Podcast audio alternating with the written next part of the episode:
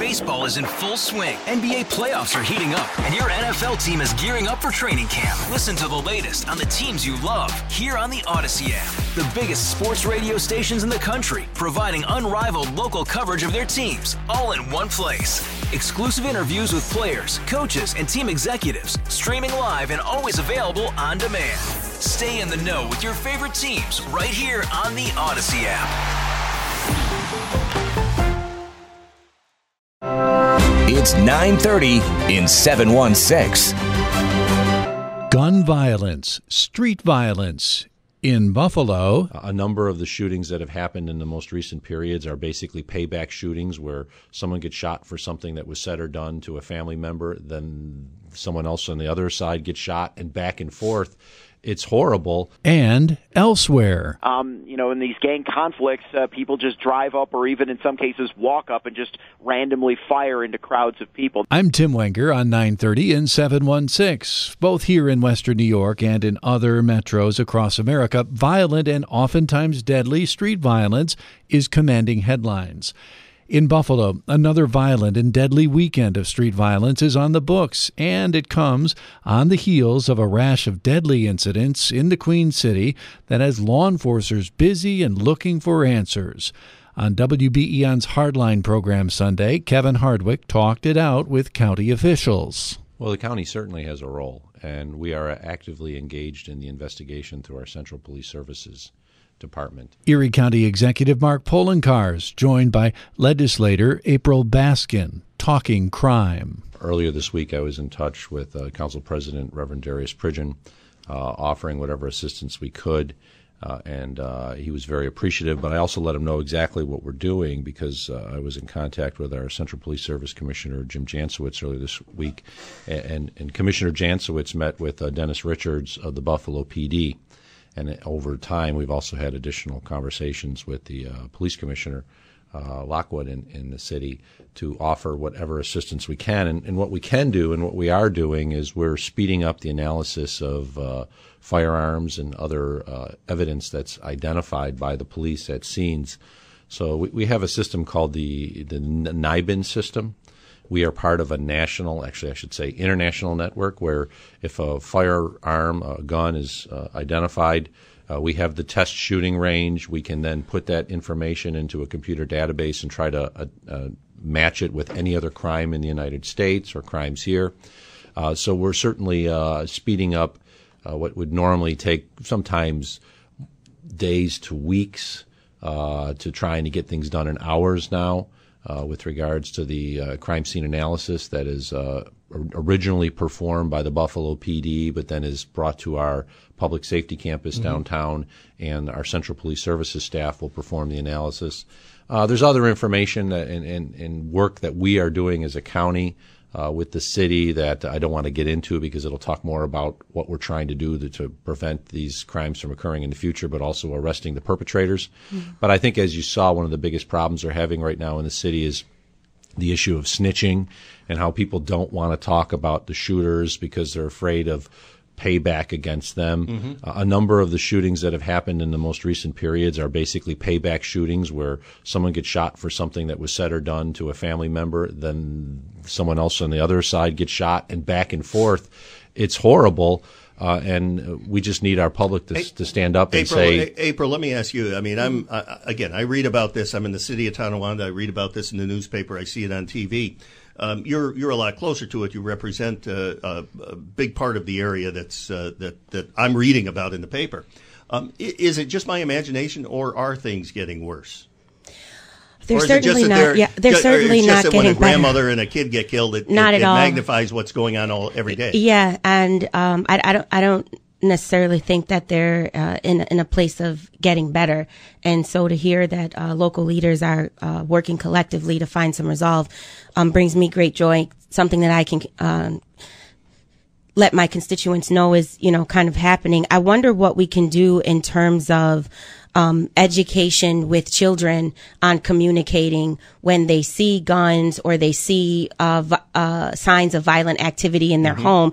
Because what's most disturbing as a mother is our children are falling victim to this as well. So that one mother was killed in front of her three children. That is going to create a huge amount of trauma in their life. The young boy who lost his life with his grandmother, and just yesterday, a 7-year-old young girl was shot in her home. So I'm almost wondering what can we do with in terms of children and eliminating this narrative of snitching being bad and opening up the communication patterns that we need to. So do you think there's some partnering that needs to be done with schools? Definitely. Mark, let me compare this to something else that the county has had a big role in, and that's the opioid crisis.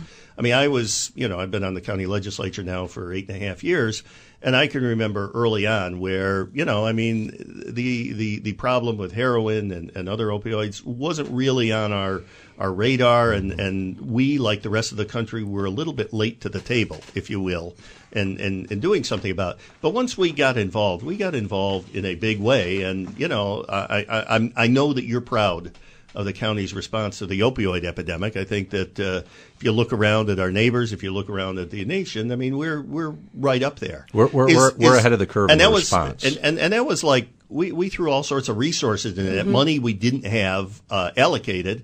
Is there a parallel here? Is this sort of thing that the county is going to need to step up, or the city is going to need to step up? Well, it's different in the regard that the opiate epidemic was affecting all neighborhoods. Sure, it was. Urban, suburban, rural. We had people dying in Springville, just like we had people dying in Buffalo and Lancaster and Amherst. The shootings that are occurring in the city of Buffalo are occurring in primarily a very small section of the city. I live in the city of Buffalo. I live in the Delaware district. The shootings aren't impacting it. So what you have to do is get buy-in from everybody at even a higher level than we needed in the opiate epidemic. Because I could talk to you, and you tell me a story about someone in Grand Island. I could talk to John Mills, and he'd tell me a story about someone in Springville. And I'd hear the same thing from the other legislators. I don't hear this issue from other legislators because it's not something that's impacting their districts. But the county does have a role. We have a role with regards to Central Police Services. We have a role with regards to the programs that we provide through social services to ensure that people are giving opportunities to create a better life. And we as a community have to say enough's enough. I think the leaders have. The problem is I think most of the people in the greater community aren't thinking about this issue other than when they read the newspaper or hear it on WBEN because it's not affecting them like the opiate epidemic may be affecting a family member. Meanwhile, in the Midwest, police say weekend shootings in Chicago have left at least 11 people dead, about 70 wounded. The violence peaked early Sunday, including one shooting on the city's south side that injured 8 people. The Chicago Tribune reporting that by comparison, at least 7 people were killed and 32 were wounded during the long Memorial Day weekend, often one of the most violent weekends of the year. Reporter Ryan Burrow talking Chicago violence with Susan Rose and Brian Mazurowski. Chicago police pointing out 2 things. Number one, the trend has been downward, actually, whether it comes to gun violence and murders. Murders down about 23% from last year at this time. Shootings down about 20% from last year at this time. That being said, these numbers are eye-popping, and they say that most of these shootings were gang-related. In fact, in one instance, apparently, gang-related shooting involving someone opening fire on a group of people early Sunday morning. 8 people were shot in that. They say that people have been gathering out on the streets at 2 in the morning, and in these gang conflicts, people just drive up or even in some cases walk up and just randomly fire into crowds of people. Now, why people are out on the streets at 2 in the morning, that's a question that hasn't been answered yet, but the Chicago police superintendent going to address some of the violence in a press conference later this morning. Brian, do we know that they made any arrests at all this weekend in this? They say that there were arrests of people with weapons, but unfortunately in these situations where there is some kind of gang activity, even the victims don't cooperate with police. Unfortunately, you've got a group of people, mostly young men between the ages of 15 and 22, who shoot at each other and aren't willing to say who's doing the firing. And what we see in situations where things spiral out of control is a lot of retaliatory shootings. They don't want to get police involved, so they go and take matters into their own hands, and that's probably one of the reasons we saw the spike this weekend. Are these happening in the same areas of the city? There are 77 neighborhoods in Chicago, and these are happening in about 7 or 8 of them. If you go downtown and we walk through Wrigleyville or walk by the riverfront, you're not going to notice or see any of this. It really is kind of the tale of two cities right now. Boy, I can't imagine, though, the emergency rooms this weekend.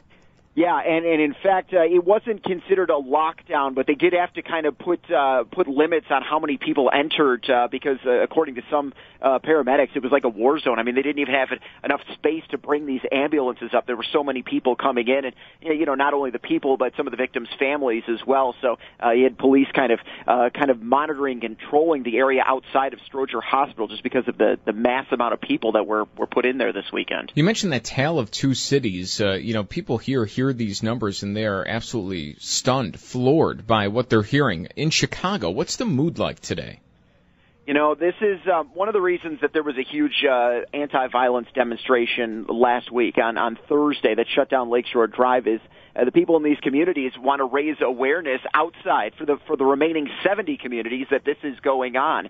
And, Chicago's going to break another tourism record probably this year. I mean, we've got more people coming to the city, more buildings being built, more headquarters relocating here. But on the other hand, you've got kind of this, open wound, these shootings that are going on, specifically among young men 15 to 22, and it's something that the city just has not been able to solve. They're trying to do it with jobs and programs and after school and things like that, but those are slow generational changes, and, that's not going to be a quick fix for a weekend. A comprehensive look at the crime issue Tuesday morning on A New Morning on WBEN, and we're back tomorrow. That's 930 in 716. We're back tomorrow with another edition from the studios of WBEN Buffalo. Hey, Rob Bradford here. I have set out on a mission with my good friends at FanDuel to prove what I have known for some time: baseball isn't boring. Now I have a daily podcast to prove it with some of the most notable people in the baseball world screaming baseball isn't boring from the mountaintops, or at least agreeing to come on our show. Players, managers, GMs, and yes, even the commissioner of baseball, Rob Manfred. It has been a constant wave of baseball's most powerful voices. So join the revolution. Subscribe and soak in baseball isn't boring. Listen on your Odyssey app or wherever you get your podcast. You'll be glad you did.